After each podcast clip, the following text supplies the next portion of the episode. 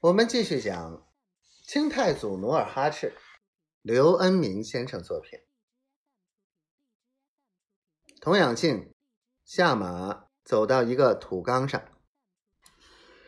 忽见人群中包围着一个位老妇人。那妇人被五花大绑，身后斩首的招子，面东而跪。他又向妇人身旁看去，见大贝勒代善站在一旁，手举长剑，吼道：“贺夫人，最后再给你抽袋烟的功夫，我看你降不降？若再不降，哼！”代善举起明晃晃的长剑，住手！童养性。耳听贺夫人的名字，知道是梨花被满洲兵所俘，于是急忙跑下高坡，直奔人群而来。童养性拨开人群，跑到梨花跟前，躬身道：“贺夫人，您受惊了。”看热闹的人一个个愕然。等童养性。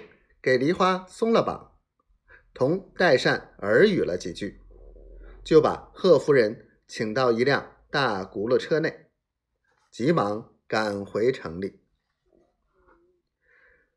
童养性回到沈阳总兵府，立即向梨花说明了来龙去脉。梨花笑笑说：“我已是快入土的人了，一死了事。”何劳韩王如此挂心？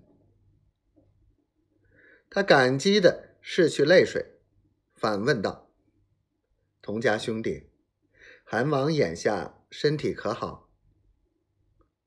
他壮实的很。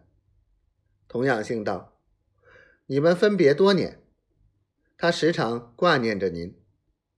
若不是汉人有三从四德、一女不嫁二夫的规矩，他非得把你。”接到新都不可。